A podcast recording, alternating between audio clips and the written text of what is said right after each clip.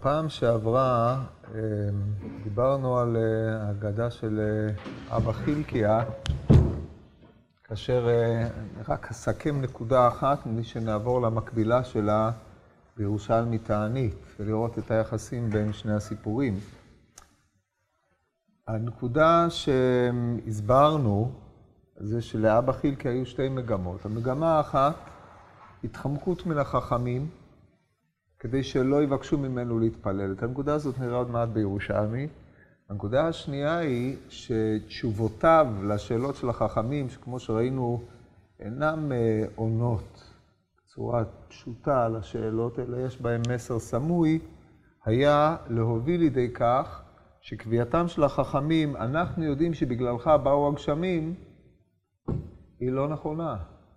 היא כל עצמו לא ברח מהמחשבה הזאת, מהתפיסה הזאת,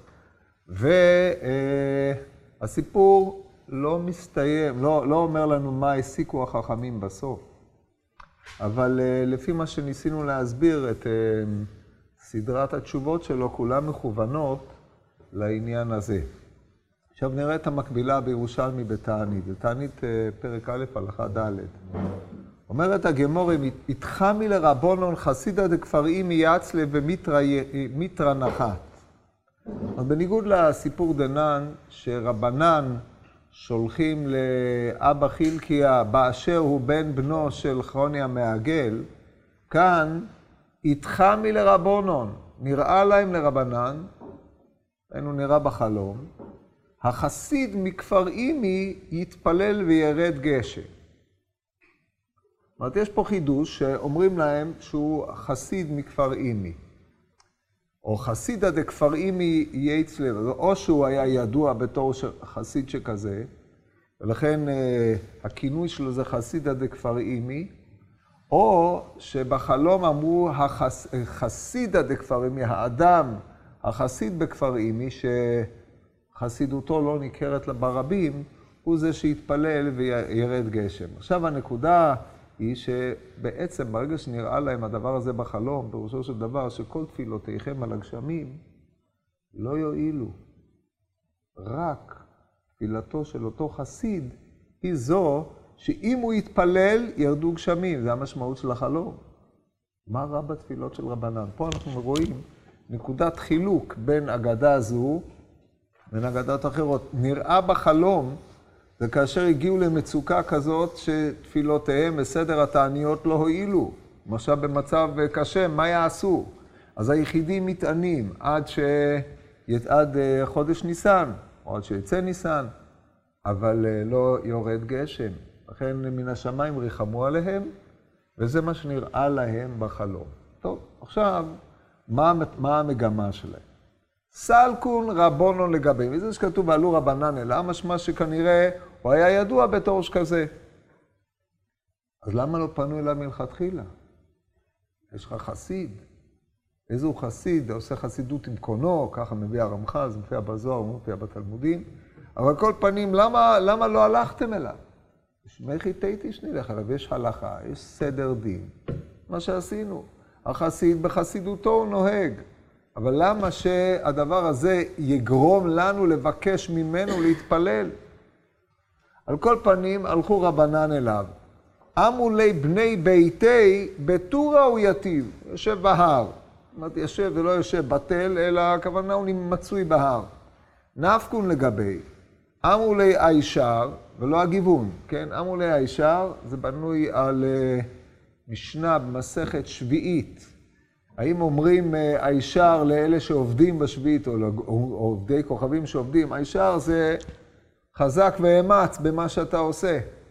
זו צורת אה, הקבלת פנים לאדם. האדם הלא עובד, כאשר הוא רואה את האדם העובד, הוא אומר לו הישר, כי הוא שמח בזה שהוא עושה עבודתו. ולא הגיוון, בקיצור, לא ענה. יתיב מי חול, ישב לאכול, ולא אמר לו נאתון כריכין, לא הזמין אותם למקרח ריפתא, דהיינו לאכול איתו לחם. פה שימו לב שהדבר הזה נעשה באמצע העבודה, הוא עוצר לארוחת צהריים ולא מזמין אותם לאכול איתו.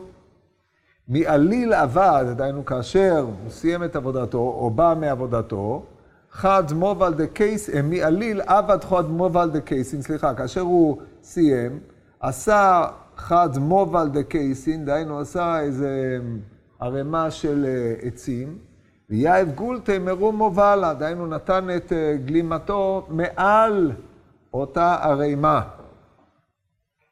על, ואמר לבני ביתין, דהיינו נכנס, פה הדברים מאוד קצרים, כמו בסיפורים, זה הסיפורים היפים, שבין פסקה לפסקה משאירים לך הרבה לדמיון, כמו המחזה, המחז, המחזות הקדומים, שהשייקספיריאנים, לא היה להם תפאורה ולא כלום, רק הצגה. את הכל, את התפאורה, סמכו על דמיונו של הרועה, שהוא ישלים את הפערים. כיוצא בזה פה, להבדיל, כן? הם סומכים עליך שתשלים את הפערים. הסופרים או הסופרות, סופרת הנודעת, כן, היא השלימה פערים פה עם תוספות ועניינים שבדרך כלל אה, רק מקלקלים, לדעתי, תשאיר לדמיון וזהו. טוב, גם אני אקלקל באותה מידה, בגלל שאני צריך למלא את הפערים, אבל אני לא נכנס לספר לכם תיאורים ספרותיים על מה שהיה, זה לא מעניין אותי, ואני גם לא יודע לעשות את זה. אומרת הגמורי על ואמר לבני ביתי, דהיינו נכנס ואמר לבני ביתו. מי הם בני ביתו? תכף נראה. אילן רבונו נחה ביי ניצלה וייחות מיתרא. הרבנן שפה רוצים שנתפלל וירד גשם. איך הוא ידע? הם לא דיברו איתו. אבל הם לא עזבו אותו, הם לא הניחו לו, מאחר שאנחנו מניחים שהעולם היה צריך גשם באותו זמן, אז הוא הבין שאם רבנן באו לבקר אותו, זה לא ללמוד הלכות חסידות, ולא לפלפל איתו בסוגיות הש"ס, אלא לבקש ממנו בקשה. ופה מדובר על אדם שיש לו תודעה עצמית. הוא יודע שיש בו כוח תפילה. אחרת, באמת זה היה מפליא אותו, מה באתם אליי? אז הוא אומר, רבנן הכא באו נצלי וייחות מיתרא. עכשיו פה, על בסיס הסיפור הזה אנחנו יכולים להבין את המוטיבציה בבבלי של אבא חילקיה. ואינן מצלי ומיתרא נחת, אם אנחנו נתפלל וירד גשם, גנאי הוא לא. גנאי הוא להם לחכמים. עוד מעט נראה למה, או נצטרך לדון למה. ואם לא, חילול שם שמיים הוא. למה? למה המשפט הזה נכון? על כל פנים, מה עשה? אלא הייתה, מה הוא אומר? אלא הייתה אנה ואת, מכאן למדנו שבני ביתו זו אשתו. וככה מופיע גם בגמרא כמה וכמה פעמים, בניו ובני ביתו. בני ביתו זה כינוי לאשתו. היא בת, בן בית, כן, הבית, אשתו קרויה ביתו, אבל uh, פה היא קרויה בן ביתו, היא בן בית, או בן ביתו. אז הוא אומר לה, הייתי אנה ואת ניסוק וניצלה, נעלה ונתפלל. אינכית מיתרא אנא נמרינון כבר עבדון שמיא ניסים. ואין לה, אם לא ירדו גשמים, אנא נמרינון לט אנן כדאי מצלה ומתעניה. הנקודה המשותפת לשני הצדדים, מה לכם ולנו. מה שלא יהיה, לא, הדבר הזה לא בא מחמתנו, לא תלוי בנו. סלקון וצלון ונחת מיתרא. נחת לגבון, ירדו, ירד לחכמים. אמר לו, למה התערפון רבונו נהך היום הדין? מה טרחתם להביא את עצמכם לפה ביום זה? אתם אנשי העיר, יושבי בית המדרש, אנחנו פה באיזה כפר נידח, כפר אימי, יהיה איפה שיהיה, מה בגליל, באיזשהו מקום, מה לכם ולנו? מה אתם עושים? מה זה יפה מאוד שהגעתם לבקר, אבל מה... יש דברים בגו. אז אמרו לו, אמרין ביי תיצלה וייחות מיתרא, אנחנו מבקשים שתתפלל וירד גשם. אמר לו, ולצלותי אתן, אתון צריכים, וכי לתפילתי אתם צריכים. כבר דאבדון או אבדון שמאי הניסים, כבר עשו השמיים ניסים. ירידת גשם זה נס פה. למה זה נס? מפני שאם זה היה לא נס, אם לא היו נזקקים לו, כן, הגשמים כבר לא יודעים, אבל כיוון שעצר את השמיים ולא יהיה מטר, עברה רוב החורף כפי הנראה, ולא ירדו גשמים, כנראה לא היו אמורים לרדת גשמים. בא ואמר, נעשו ניסים. יום בהיר הפך להיות יום גשום. מה אתם צריכים אותי? אמרין לי, עכשיו פה הם פותחים בסדרת שאלות. עכשיו, סדרת השאלות הזאת היא מקבילה לחלק הראשון של הסיפור, כמו שאנחנו רואים בסיפור של אבא, אבא חלקיה. נגמור לקרוא את הסיפור עד הסוף, אחרי זה נעיר על הנקודות המרכזיות ועל השורש המרכזי המבחין בין הסיפור הירושלמי לסיפור הבבלי. אמרני למה כדהבית בטורה אמרינן לך אישר ולא הגיביתינון. כן, למה לא ענית לנו, לא הגבת לנו, לא התייחסת אלינו? כשאמרנו לך אישר, פגשנו אותך בהר. עכשיו שימו לב לסגנון תשובה שלו. מעניין מאוד. אמרי דהבינה אסיק בפעולותי, אני הייתי עסוק במעשיי. מה? הבינה מסעה דעתי מן פעולתי? מה? ככה זה יהיה. מה? פסיק. הבינה, זה התבנית. מה ציפיתם? שאני אסיח את דעתי ממעשיי? וכביכול, הוא מטמיע למה ציפיתם? שאלה הבאה. ולמה כדיאטבת למיכו לא אמרת לן איתון כריכין? למה לא הזמנת אותנו לכרוך איתך פת? שזימון. שימו לב לניסוח. אמר לו דלא הווה גבאי אלא פלחי, לא היה לה, אל, אצלי אלא לחמי או המזון בשבילי. מה? פסיק. הבינה מימור לכון בחנפין? הייתי מוציא את הלחם, הייתי אומר בואו תאכלו, והייתם רואים שיש פה סנדוויץ' אחד, חצי סנדוויץ'. והייתם אומרים, לא, לא, לא, לא, תודה רבה לך על ההזמנה, וידעתי שזה מה שתגידו. מה, אני אחניף? שימו לב עוד פעם לסגנון, מה, הבינה, זה הרי מובן מאליו, כל מעשיי פשוטים.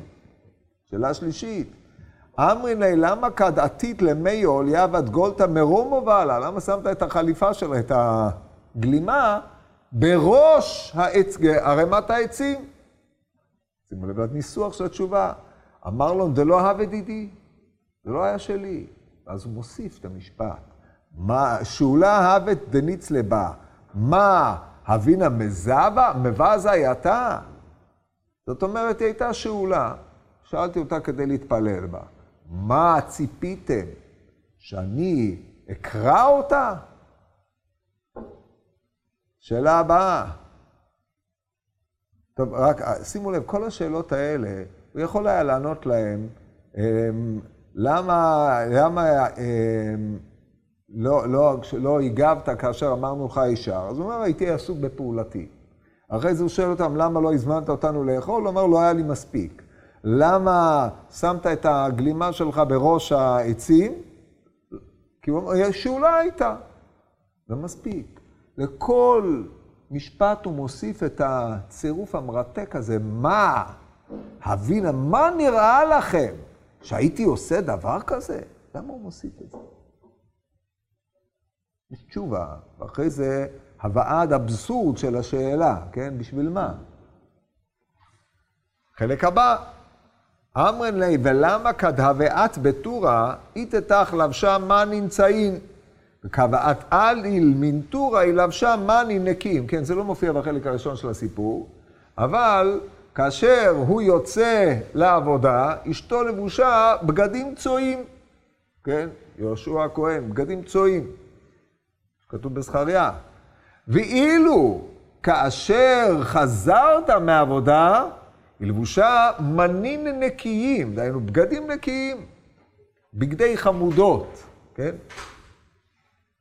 אמר לו, כדאנה הווה בטורה, היא לבשה מה נמצאים דלא ייתן ברנש עיניי עלה. דהיינו, היא לבשה בגדים צועים כדי שאדם לא ייתן את עיניו. באישה שלובשת סחבות, בלויי סחבות, מסתכל עליה בכלל. כי הרי מה מכבדותה? הם מכבדים את האדם. אצל נשים הרי ידוע שעיסוק בבגדים הוא עיסוק מרכזי, מה לעשות? מי שלא עסק בזה, צריך לעיין בסוגיה. על כל פנים, זה המצב, וכאשר חז... חזרתי, היא לבשה מאני נקים דלא אתן עיניי באיתה האחורית. דהיינו שאני לא אתן עיניי באישה אחרת. מה מסקנת החכמים מכל הסיפור הזה? אמרי לי יאות את מצליה ומתעניה. ראוי אתה להתפלל ולהתענות. להתענות? כן? כי הרי היחידים היו מתענים. אתה ראוי להיות מן היחידים שמתפללים ומתענים. זאת אומרת, ביסודו של דבר, מלבד הבקשה מאותו חסיד שיתפלל, יש פה בדיקה. החכמים היו צריכים להבין למה נראה להם בחלום שהחסיד הזה ראוי שיתפלל. למה? זו שאלה טובה מאוד. אנחנו עושים את כל ההשתתלה שלנו, נוהגים על פי התורה, עוסקים ביראת שמיים, במוסר, לומדים, ואף על פי כן, עצר את השמיים ולא יהיה מטר. יש פה איזה חסיד בכפר אימי, שכולו אדם, אה, איש עמל כפיים, עובד לעבודתו, יצא לפה, לעבודתו, כן, יוצא בבוקר, חוזר לעבודתו עד ערב, והתפילות שלו כן נענו. למה הוא ולא אנחנו? זאת שאלה שמטרידה את החכמים. עכשיו תשימו לב שפה נקודת ההבדל השורשית בין הבבלי לירושלמי. בירוש... בבבלי יש ויתור מראש על יכולתם של החכמים להתפלל. הם פונים למישהו שהוא uh, בעל סגולה, כמו שתיארנו את זה בפעם שעברה, כן. שהיו כאלה שראו שזה בעצם הרעיון של הסיפור, שיש בעלי תפילה שאתה פונה אליהם והם מתפללים. לפי הבנתי, זה הרי בדיוק אבא חילקי הבא להוציא מההבנה הזאת, אבל אה, כן, זה מה שהסברנו היום, נראה לכם עוד קטע בהקשר הזה, בהמשך. אבל פה התימה הוא, למה החכמים לא נענו בתפילתם? לכן כל השאלות הללו באו לראות מה יש בחסידותו של אותו חסיד שמכוחו הוא נענה בתפילה. זאת אומרת, ברור להם שעל ידי זה שהוא מתפלל הוא נענה. זאת השאלה הגדולה. עכשיו, כשאנחנו חוזרים לעיין במבנה הסיפור, ברור, כמו שבסיפור של אבא חילקיה, שהוא מתעלם מהם לחלוטין, וההתעלמות גם עולה בבירור מתוך הסיפור, וזה אנחנו יכולים מזה להקיש לסיפור הבבלי, הוא איננו מעוניין שחכמים יפנו אליו ויבקשו ממנו להתפלל.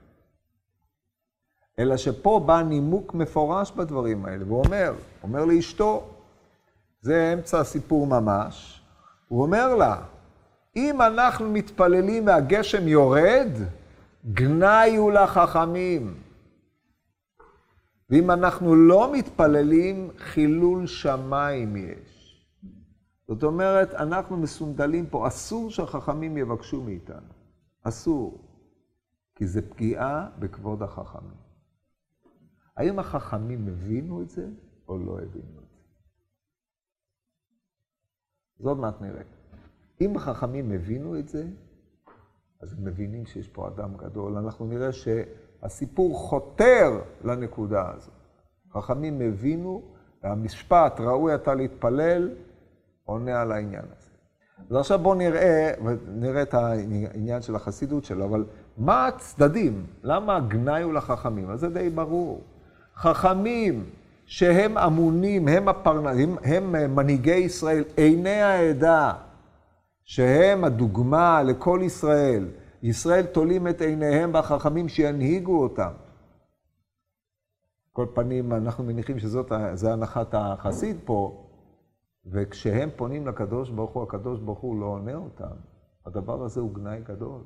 אם הוא עונה לחסיד ולא עונה להם, החסיד אומר, מי אני בכלל? אני אדם מכלל ישראל, אדם פשוט.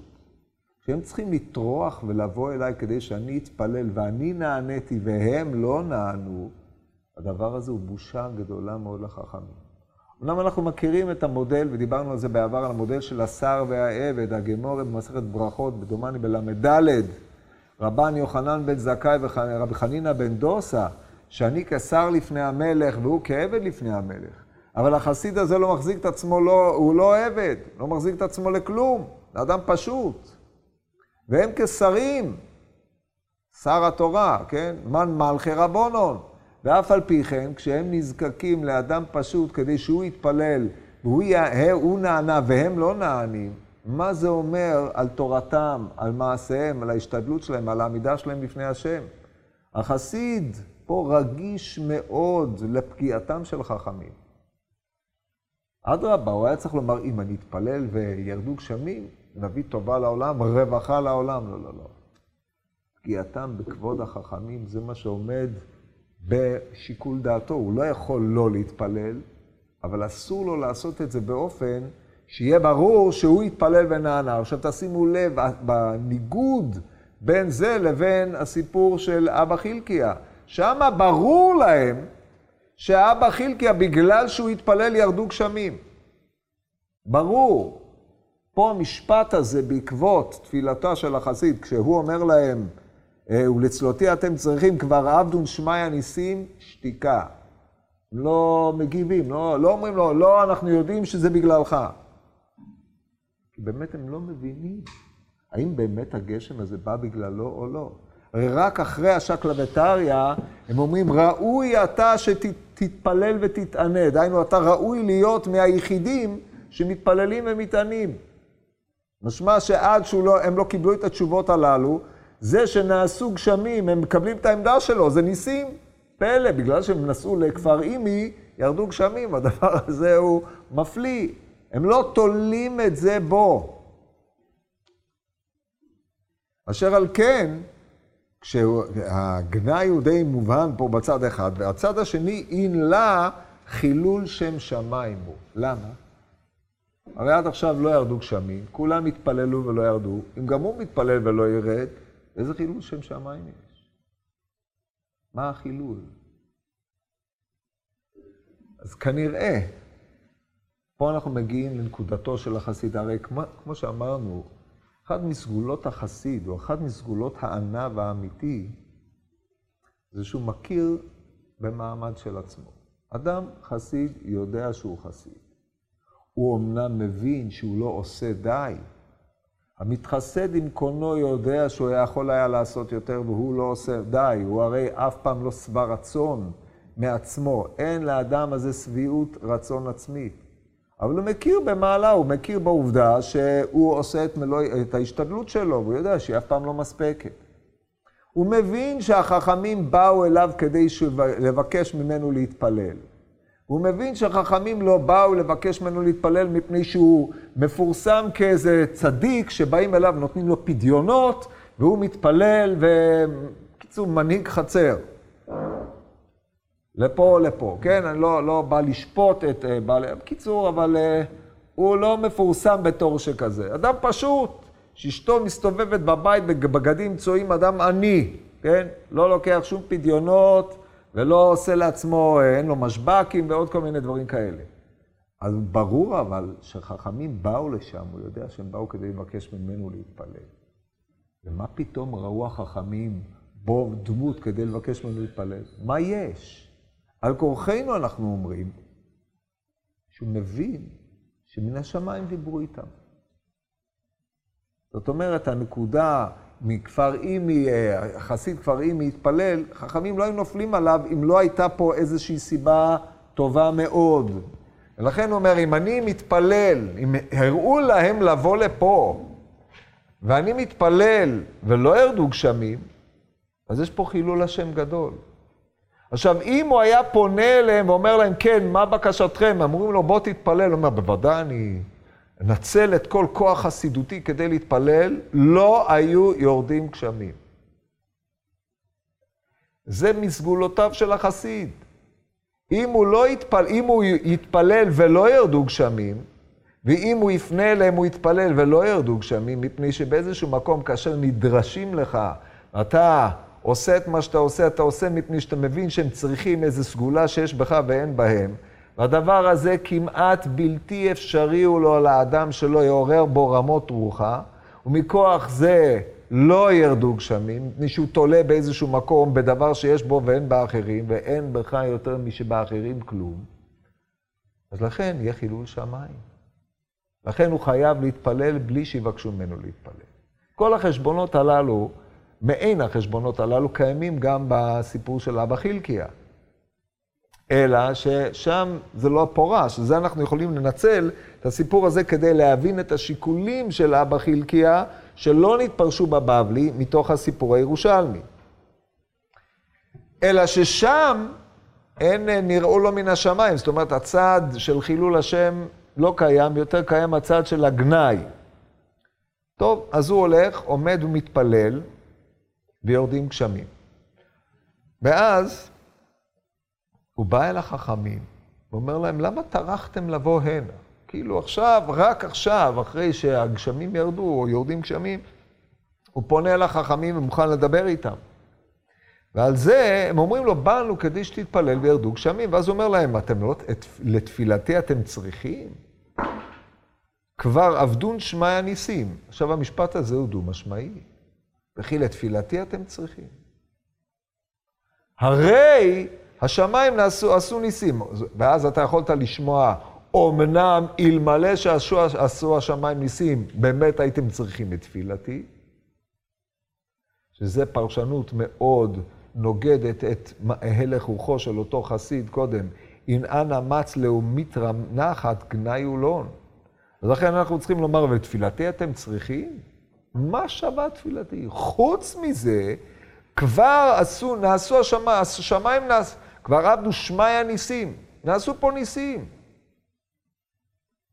תפילתי, אם לא היו נעשים ניסים, תפילתי לא הייתה עוזרת, ואם נעשים ניסים, אתם לא צריכים את התפילה שלי. ככה צריך לשמוע את המשפט. זאת אומרת, מה נפשך? מה לי ולזה? מה יש בי? עכשיו, חכמים שומעים את הדברים הללו, ועכשיו צריכים להעמיד אותם למבחן. האם יש פה חסידות אמיתית, הצט...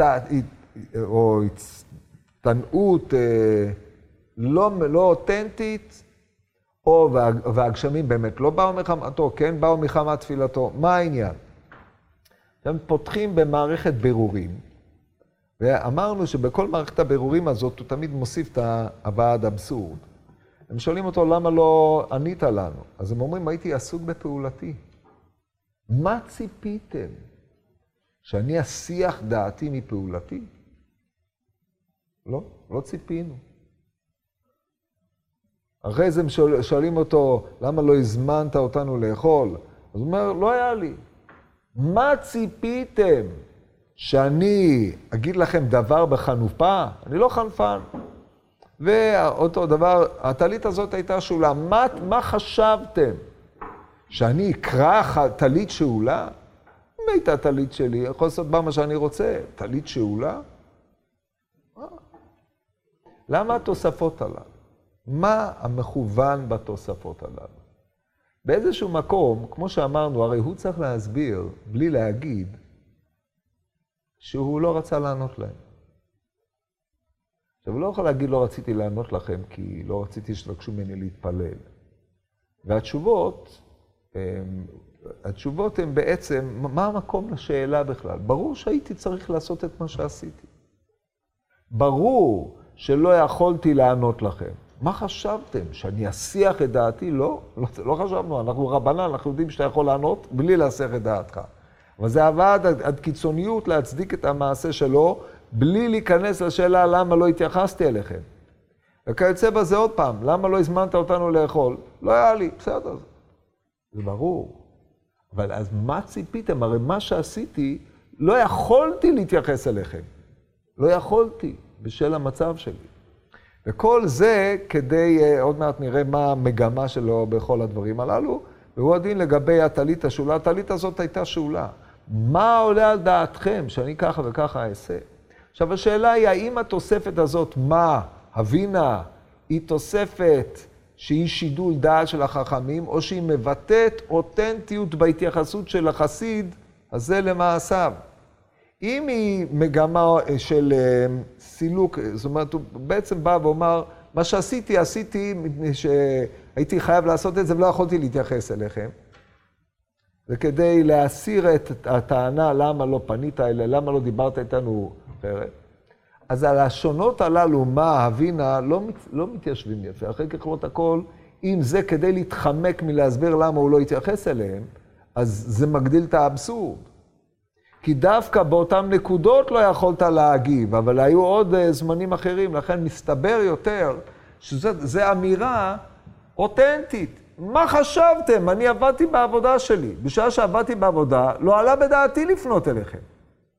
בשעה שישבתי לאכול, לא עלה בדעתי לבקש מכם. מה, אני חנפן? זאת אומרת, האמירות הללו מורות על, על, על, על התייחסות אותנטית של אותו חסיד למה שהוא עושה. זה מאוד מאוד משמעותי להבין את המסקנה. ואז עם אשתו שבבית היא אה, מסתובבת בבגדים צועים, היא יוצאת לקראתו בבגדים נקיים, אומר, היא בבית מסתובבת בבגדים צועים כדי למנוע אחרים מלהיכשל בעבירה. והיא יוצאת לקראתי בבגדים נקיים כדי למנוע אותי מלהיכשל בעבירה.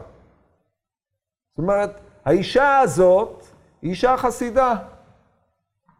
אז הם שומעים את כל זה ואומרים, אתה ראוי להתפלל. למה? כי אתה חסיד. מה נקודת החסידות של החסיד? אומרת הגמרא בבבא קמא, ל' עמוד א', האמן דבאי למהווה חסידה לקאי מילי דברכות, מילי דאבות, ואמרי לה מילי דברכות, ואמרי לה מילי דנזיקין. עכשיו, מילי דברכות זה לא הנקודה פה, מילי דאבות זה גם לא הנקודה פה, הנקודה המרכזית פה היא מילי דנזיקין.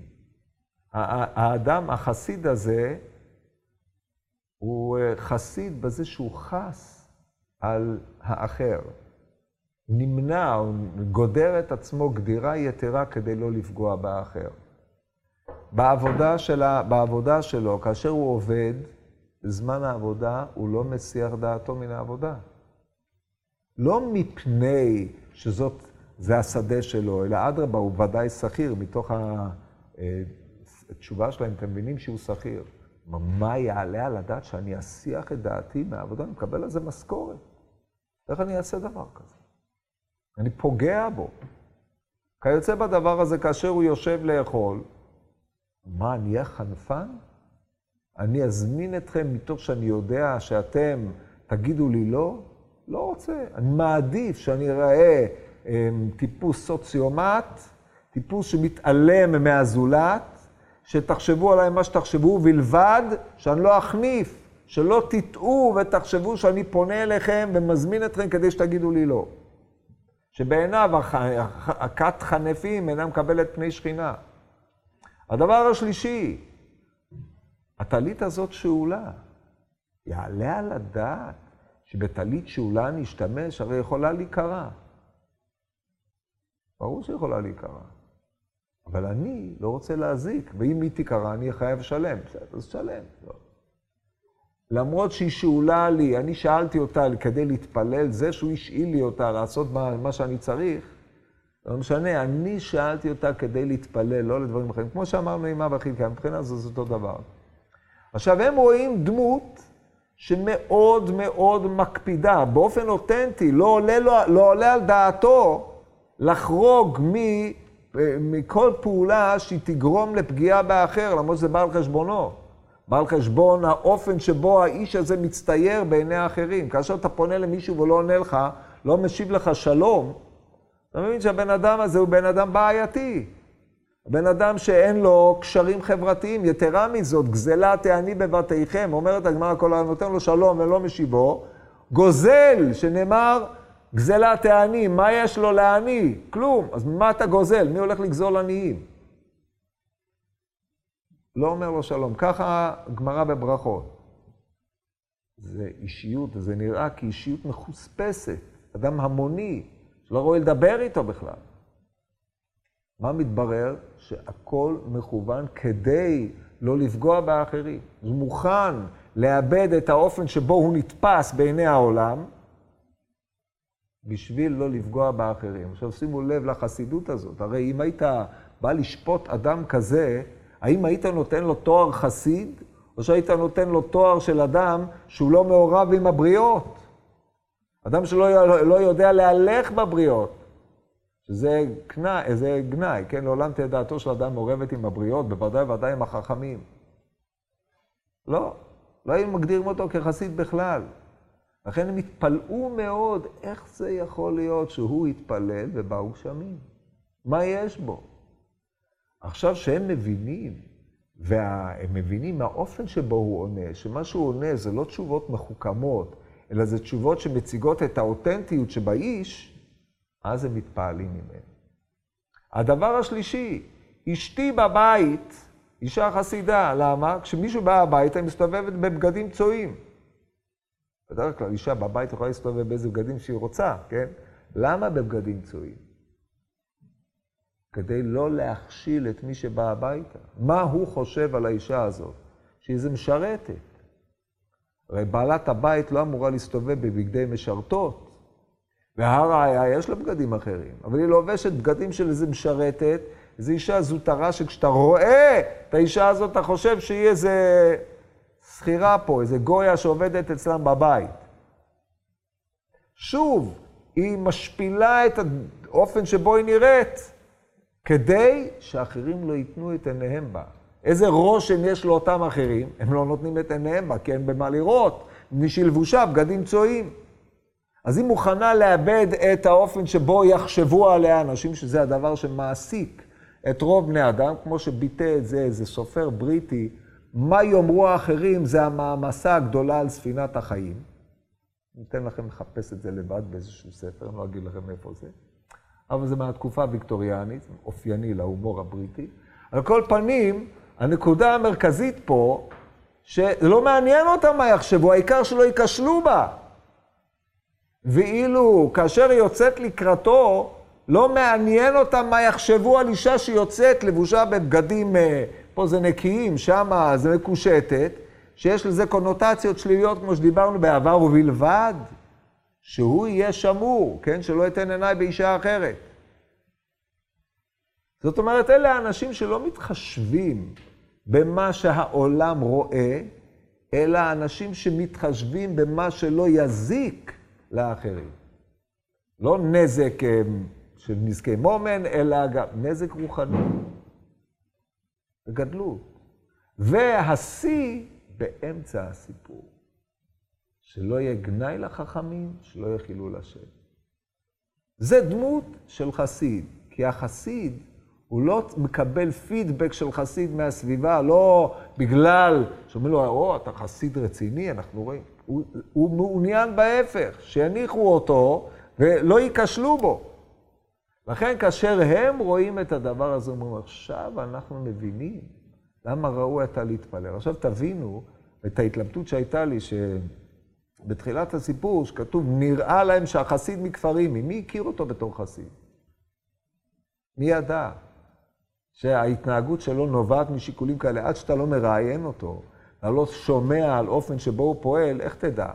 אז אמנם אנשים של חסידים, אי אפשר שחסידותם לא תפרוץ לחוץ, כמה שלא תעשה מאמץ להצניע את הדברים, מבחינת לעשות משפט באהבת חסד והצניע לכת עם אלוהיך, מה תורתו מכרזת עליו מבחוץ, פה חסידותו מכרזת עליו מבחוץ, זה יוצא. לכן כשאתה שואל איפה החסיד בא, גר, אתה הולך אליו, אתה רואה אדם שבהשקפה ראשונה, אם אתה לא מכיר אותו, הרושם היחיד שלך הוא, הבן אדם הזה הוא מאוד לא חסיד, הוא אדם בור, אדם שלא מעורב בהלך רוח הרגיל, לא אדם מן היישוב. אז שאתה חושף את פנימיותו ומגלה איזו אישיות נעלה יש. לכן, אותם אנשים הם ראויים להתפלל, ומה ראוי להתפלל בו בגלל שהוא נוהג מנהגי חסידות? המנהג החסידות היחיד שהוא נהג, שהוא נזהר בכבודן של אחרים, או נזהר שאחרים לא ייפגעו. זה החסידות הגדולה. שהוא לא מקבל שום קרדיט על העניין הזה, הוא לא מחפש מה יגידו האחרים. הזהירות בכבודן של אחרים ושהם לא ייפגעו, הוא זה שבגללו, כשהוא מתפלל לקדוש ברוך הוא, מתפלל תפילה אמיתית. תפילה שאין בה נגיעות, והנגיעה היא המחיצה הגדולה בין האדם לבין קונו. כמו שכתוב בשם הקוצקר, אנוכי עומד בין השם וביניכם. זה בדיוק זה, הנגיעה. תזכרו את הדבר הזה. זה אפשר היה לתמצת שזה שורש חסידותו של החסיד הזה. זה מה שהתפעלו החכמים וראו את זה. אתה יכול להיות חכם גדול, עובד השם, לומד וכיוצא בזה, כל עוד האנוכי שלך נוכח, היש שלך קיים, הוא לא בטל. אז הוא מהווה מחיצה. דקה, דקה מאוד, אבל יש בה בחינת מחיצה. פה לא היה. זה דבר מפליא בסיפור הזה. עכשיו אתם מבינים את ההבדל האדיר בין הסיפור הזה לבין הסיפור בבבלי. המגמות של הסיפור שונות, אף על פי כן, כמו שאמרנו, אחד מגדולי הראשונים, רבי יהודה ברב קלונימוס, בייחוסי תנאים והאמוראים בערך חלקי, אבא חלקיה, זיהה ביניהם. מפני שהסיפורים דומים מאוד, המוטיבים דומים מאוד, אבל כל סיפור צריך לנתח אותו לעצמו. אנחנו יכולים להסיק מסיפור לסיפור, להסתייע בעניינים המקבילים בין זה לזה, אבל הסיפור הזה יש לו מגמות אחרות. עכשיו יש עוד סיפור אחד שאני רוצה, אה, סיפור קצר מאוד, אבל נשלים את העניין הזה. סיפור של חנן הנחבא. הוא מופיע בדיוק אחרי אבא חילקיה. סיפור שיש בו כמה וכמה עניינים לענות בהם. אומרת הגמורי חנן הנחבא, ברברתי דחוני המעגל הווה. היה בן ביתו של חוני המעגל. זה הייחוס. כי הווה מצטריך עלמא למיטרא, הווה משדרי רבנן ינוקא דבירב לגבי. העולם היה צריך לגשם, הווה משדרי, זה כנראה הייתה פעילות לא חד פעמית, אלא פעילות אה, פעם אחר פעם, כאשר העולם היה נדרש לגשם, היו שולחים תינוקות של בית רבן אל אה, הרב, רבנן, היו שולחים תינוקות של בית רבן לחנן הנחבא. אמרלי, עכשיו אני אומר לך, הנוסח שאני אה, אומר זה הנוסח לפי הספר של מלטר, ומאוד בדקתי את זה בכתבי היד, צריך לבדוק כל דבר, כידוע.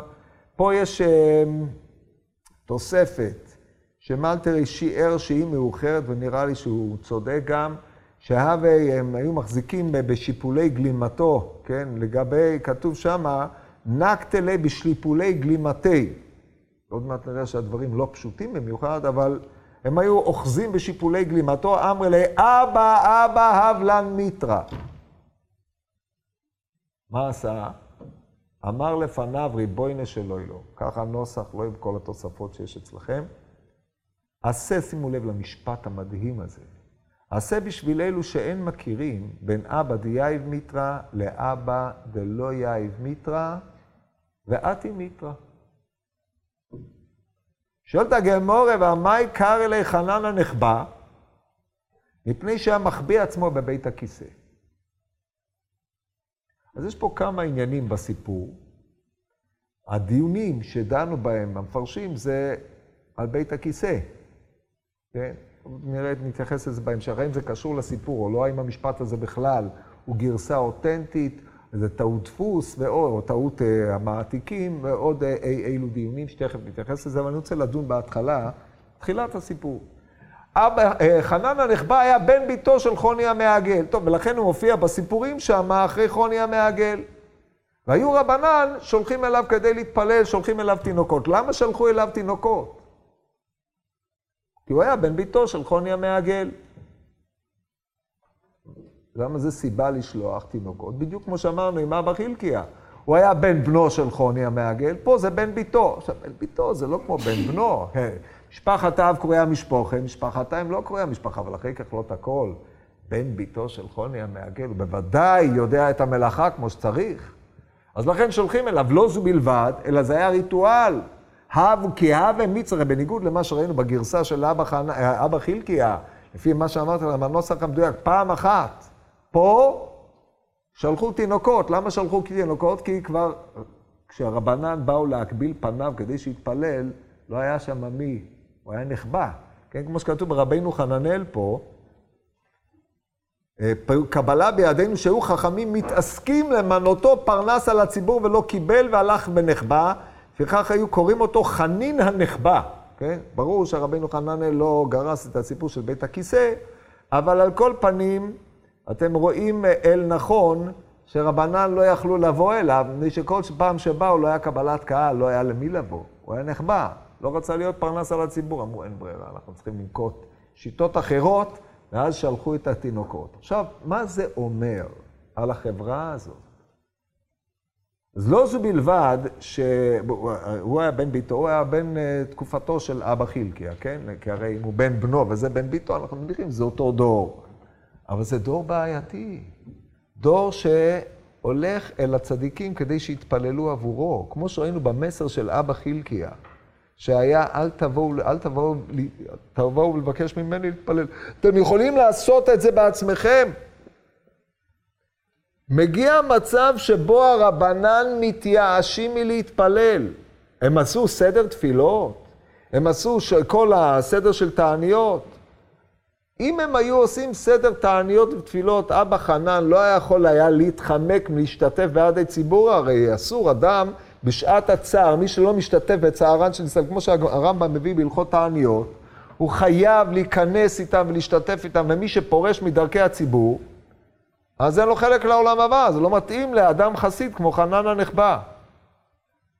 אבל כאשר, מלשון הגמרא קיאווה מצטריך עלמא למיתרא, כשהיו בעיות, היה בצורת, אז יש פתרון. הולכים אל החסיד, הוא מתפלל ויורדים גשמים, ואנחנו יכולים להמשיך, להמשיך בשלנו. למה להטריד את כל הציבור, להוציא תיבה לרחובה של עיר, לשים אפר בראשי כולם ולהעמיד איזה שמוס שיגיד, אחד שיגיד שמוס לפני הציבור, ותעניות ועניינים כאלה. שיטה יותר פשוטה. אתה הולך לחסיד, יש לו קו ישיר לריבונו של אלוהים, תוריד את הגשם וזהו, בכבוד, תשדר ותוכל להסתדר, חבל, ימי עבודה, איזו טרחה גדולה. לא. אומר חנן הנחבא, אני לא מוכן לתת יד לדברים האלה. הוא אולי ידע שיש לו כוח תפילה. הוא אומר, תראה איזה תפילה הוא מתפלל, אם זאת בכלל תפילה. אבל הוא לא היה מוכן לעשות את זה. ולמה זה חשוב? המסילת ישרים, בפרק י"ט, אומר, כשהוא מדבר על ענייני החסידות, אומר, העניין השני בחסידות הוא טובת הדור. שהנה ראוי לכל חסיד שיתכוון במעשיו לטובת דורו כולו, לזכות אותם ולהגן עליהם. הוא עניין הכתוב, אמרו צדיק כי טוב, כי פרי מעלליהם יאכלו שכל הדור אוכל מפירותיו, וכן אמרו ז"ל. היש בעץ עם מים מי שמגן על דורו כעץ, ותראו שזה רצונו של מקום, שיהיו חסידי ישראל מזכים ומכפרים על שאר המדרגות שבהם. הוא מה שאמרו הז"ל בלולב ומיניו, יבואו אלו ויכפרו על אלו שאין הקדוש ברוך הוא חפץ באובדן הרשעים. אלא מצווה מוטלת על החסידים להשתדל לזכותם ולכפר עליהם, וזה צריך שיעשה בכוונת עבודתו וגם בתפילתו בפועל, דהיינו שיתפלל על דורו ולכפר על מי שצריך כפרה ולהשיב בתשובה מי שצריך לה. על רקע הדברים האלה, אתה שואל את עצמך, למה חנן הנחבא נחבא? יש לך, יש לך עבודה פה, לומד מסילת ישרים, אתה צריך אדרבה לקחת עליך את האחריות של הדור. תראו מה זה פוליטיקאי אמיתי, זה, זה החסיד, כן? מי שרק טובת הדור מעניינת אותו. הוא רק היא תמצא בשביל להתפלל על דורו. זה אדם, זה מנהיגי הדור. על כל פנים, חנן הנחבא נקט בדרך אחרת. הוא אמר לו, לא, אם אתם תבואו אליי, איך זה יעזור לכם? אתם תיקבעו בעמדות שלכם. אני נחבא, אני לא מוכן להיות פרנס על הציבור. על ציבור כזה שנותן נותן לי להיות פרנס מפני שאני בן בנו של חוני המעגל, מפני שאני בן בנו של מישהו שהיה מתפלל וירדו גשמים, אני לא מוכן לזה. אני רוצה שכל אחד ואחד מכם יעמוד ויצעק מקירות ליבו. זה אותו קו כמו הקו של אבא חילקיה. אלא שחנן הנחבא כנראה הכירו בסגולותיו היוצאות מגדר הרגיל. מאידך גיסא, אני חייב לקרוא לכם את זה, בספר עין אליהו, שזה פירוש של רבי אליהו שיק על, אה, על, אה, על אה, עין יעקב. הוא כותב הפוך לחלוטין מהמגמה שאני חותר אליה. העניין לדעתי על דרך שאמרו ביבמות אינה דומה תפילת צדיק בן צדיק לתפילת צדיק בן רשע. אומרת, למה רבנן שלחו אליו את התינוקות? הנה משפחת אב קרויה משפחה, משפחת אם אינה קרויה משפחה, כמו שאמרנו קודם. ואמרו, אין אדם חשוב ראוי ליפול על פניו, אם כן נענק יהושע בן נון. טוב, עכשיו, ובזה יבוא, אבא חילקה היה בן בנו של חוני המעגל. אם כן, היו בטוחים החכמים שבוודאי יקבל השם תפילתו, לכן שלחו זוגא דרבנן לגבי. אבל חנן הנחבא היה בן ביתו של חוני המעגל, משפחת אם אינה קרויה משפחה, ולא היו בטוחים שיענה השם את תפילתו, ולכן משדרי לי ינוקא דביריו. זאת אומרת, בן בת, בוא לא, חכמים לא צריך, בוא נשלח לו את הילדים. אני חייב לומר, אחרי בקשת המחילה, נראה לי איפכא, כן? שאדרבה, לפי הרבינו חננאל, בגלל שהוא היה מתחבא, הם לא יכלו. הוא לא מעוניין היה לקבל את החכמים. זאת אומרת, בעוד שאבא חילקה התחל, התח, התחמק באלגנטיות משהו, הוא נעלם, הוא נחבא, לכן הוא נקרא חנן הנחבא. לכן לא יכלו לשלוח אליו, כי הוא לא היה מוכן לדבר עם החכמים. בעצם יש פה אמירה נוקבת כנגד החכמים, אני לא אנהג מנהג חוני המעגל. אני מחזיר את האחריות אליכם. עכשיו, מה קרה? הם הבינו את זה, הבינו את זה היטב, כי הוא נחבא, הם לא יכלו לראות אותו. אמרו, אין לנו ברירה, אנחנו לא יכולים לדבר איתו. שלחו אליו את התינוקות, תינוקות של בית רבן. עכשיו בואו נראה מה אומרים התינוקות. אומרים התינוקות, אמרי לי, אבא, אבא, הבלן מיטרא. תן לנו גשם. שימו לב לביטוי אבא, אבא. עכשיו, אם התינוקות הללו יתומים, יתומים היינו ואין אב, אז אבא, אבא הוא כינוי סביר. וגם לא. אבל יש להם אבות, יש להם רבנים. הצירוף אבא, אבא הוא מעין אבי, אבי, רכב ישראל ופרשיו. הרמב"ם מלכות תחילת תלמוד תורה, הלכות תלמוד תורה מביא את זה שהרב הוא האב, הוא, הוא הרב, הוא האב של התלמידים. התלמידים קרויים בנים, שנאמר אבי, אבי, רכב ישראל ופרשיו. אז הרב קרוי אב. אבל הם לא באים אל חנן הנחבא בתור רב. יש להם רבונות. הרבנן שולחים אותם אל חנן הנחבא. מה אומרים להם הרבנן? מה אומרים להם? לכו תבקשו ממנו שיתפלל על הגשמים. הם באים ואומרים, אבא, אבא, הב לן מיטרא. לא אומרים, אתה מוכן להתפלל על הגשמים. לא. הם קוראים לו אבא. באיזשהו מקום הקריאה אבא אומר, אין לנו אב אמיתי. האב הביולוגי, האב שזה, שאנחנו גדלים אצלו, הרבנים שהם מעין אבות לתלמידים, הם לא יכולים, לת... אנחנו במצב מצוקה, הם לא אבות אמיתיים. אנחנו פונים אליך בתור האבא, שאתה תיתן לנו גשם. בלי גשם אין לנו חיים. עכשיו, זו קריאה אותנטית של ילד, אבא, אבא, אבלן מיטרא. מה יכול להיות יותר מזה? זו קריאה נקייה, מצוקת ילד. המצוקה הגדולה ביותר של ילד שהמבוגר פונה אליו כדי שהוא ילך לבקש גשמים. איך רבנן מרגישים כשהם אומרים לילדים, לכו אל אבא חנן להתפלל? באיזה בושה יש לחכמים שהם צריכים לעשות את הדבר הזה. זה נורא ואיום. והילד, שהוא שומע את הדברים האלה, הוא רואה את הרב שלו שמלמד אותו תורה, הוא רואה את אבא שלו, שהם לא מסוגלים להתפלל, לא מסוגלים לומר כלום, והם שולחים אותו אל, אל חנן הנחבא, מפני שהרבנן עצמם לא יכולים ללכת לחנן הנחבא, וילד הוא לא אדם, הוא ילד בחור, או בחור, ילד הוא ילד עם חושים בריאים, מבין מה הוא רואה, יש לו שבר נוראי. בעצם אומר, כולם פה, אין להם אבות. אתה מבחינת כולם האבא. מדהים הדבר הזה. אתה האבא של הרבנים, אתה האבא של האבות שלנו, אתה האבא שלנו, כי הם לא יכולים לשמש כאבא אבא. זו אמירה נוקבת עד תהום של המצב שבו הגיעה החברה, שהאב והרב לא יכולים לשמש בדמות אב ורב. טרגדיה. בקיצור, הוא שומע את הדברים האלה, הוא אומר, מה אני אעשה? אני יכול לא לענות להם? ועכשיו איך הוא מתפלל ונראה את התפילה שלו. ריבונו של עולם, עשה בשביל אלו שאין מכירים בין אבא דיהיב מיטרא לאבא דלא יהיב מיטרא. עשה בשביל אלו. זאת אומרת, כשהקדוש ברוך הוא מביא בצורת לעולם, הוא לא מביא בצורת, אלא בשביל שישראל יתעוררו לשוב בתשובה. כמו שכתוב ברמב"ם בתחילת הלכות תענית. כמו שכתוב בפרשת והיה עם שמוע.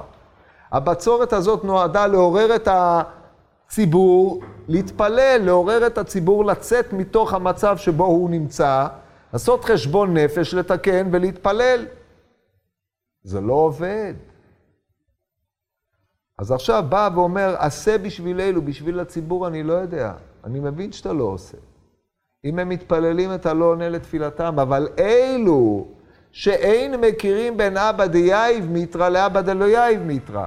אבא דיהיב מיטרא זה הקדוש ברוך הוא. כי יש פה רש"י תמוה שלא ניכנס אליו, צריך לעיין בו, יש חילופי נוסחאות, כן, לא? אבא דיהיב מיטרא זה הקדוש ברוך הוא, אבא דלא יהיב מיטרא זה אני. אני לא נותן כלום, לא עושה כלום. עשה בשביל אלו. למה? בעצם מה שהוא אומר, הם לא מכירים. למה הם לא מכירים? כי אם רבותיהם היו מכירים, אם אבותיהם היו מכירים, גם הם היו מכירים. כי שותא דינוקה או דאביוה או דימי. גמרא בסוכה. בעברית, שיחתו של ילד היא או של אביו או של אמו, כן? זה כתוב על מרים בת בלגה. אותו דבר, שיחתו של ילד, כשילד הולך לבקש מאבא חנן, מהחנן הנחבא להתפלל, ואומר אבא, אבא, אבלן מיטרא, כשרבנן אמרו לו, לך תבקש ממנו להתפלל, פירושו שהוא מבין שהוא נותן הגשם. ואת הדבר הזה הוא השיג ממה שרבותיו לימדו אותו. אז רבותיו בעצם אמרו, הוא זה שנותן את הגשמים, אנחנו לא יודעים לבקש על הגשם. אז עכשיו אומר רבא חנן, ריבונו של עולם, אני לוקח את האמירה שלהם, אבא, אבא, הבלן מיטרא, הם לא פנו אליי, פנו אליך, אלא הם לא יודעים לפנות אליך. הם לא יודעים לפנות אליך מפני שרבותיהם לא יודעים לפנות אליך. כי הוריהם לא יודעים לפנות אליך, אבל התפילה הזאת היא תפילה זכה של ילד שעולה אליך. הרי פה הוא לא, מה הוא אומר? עשה בשביל אלה. בשביל אלה שצעקו ואמרו אבא אבא אבלן מיטרא, זאת הצעקה אל הקדוש ברוך הוא, לכן בשבילם תעשה. וכיוון שכך, מיד בא הגשם, מפני שתפילת הילדים זה הבל פה שאין בו חטא, היא נענית מיד. וכל מה שהוא עשה פשוט שינה את העניין הזה והסב אותו כלפי שמיא. זה הכל. וזה האופן שבו זכה הדור הזה שהתינוקות זיכו את הרבנן, ואין צריך לומר את כל שאר הדור, ובשבילם זה נעשה. ככה הסיפור הזה, שהוא המשך של הסיפור הקודם. טוב, זה יספיק להיום.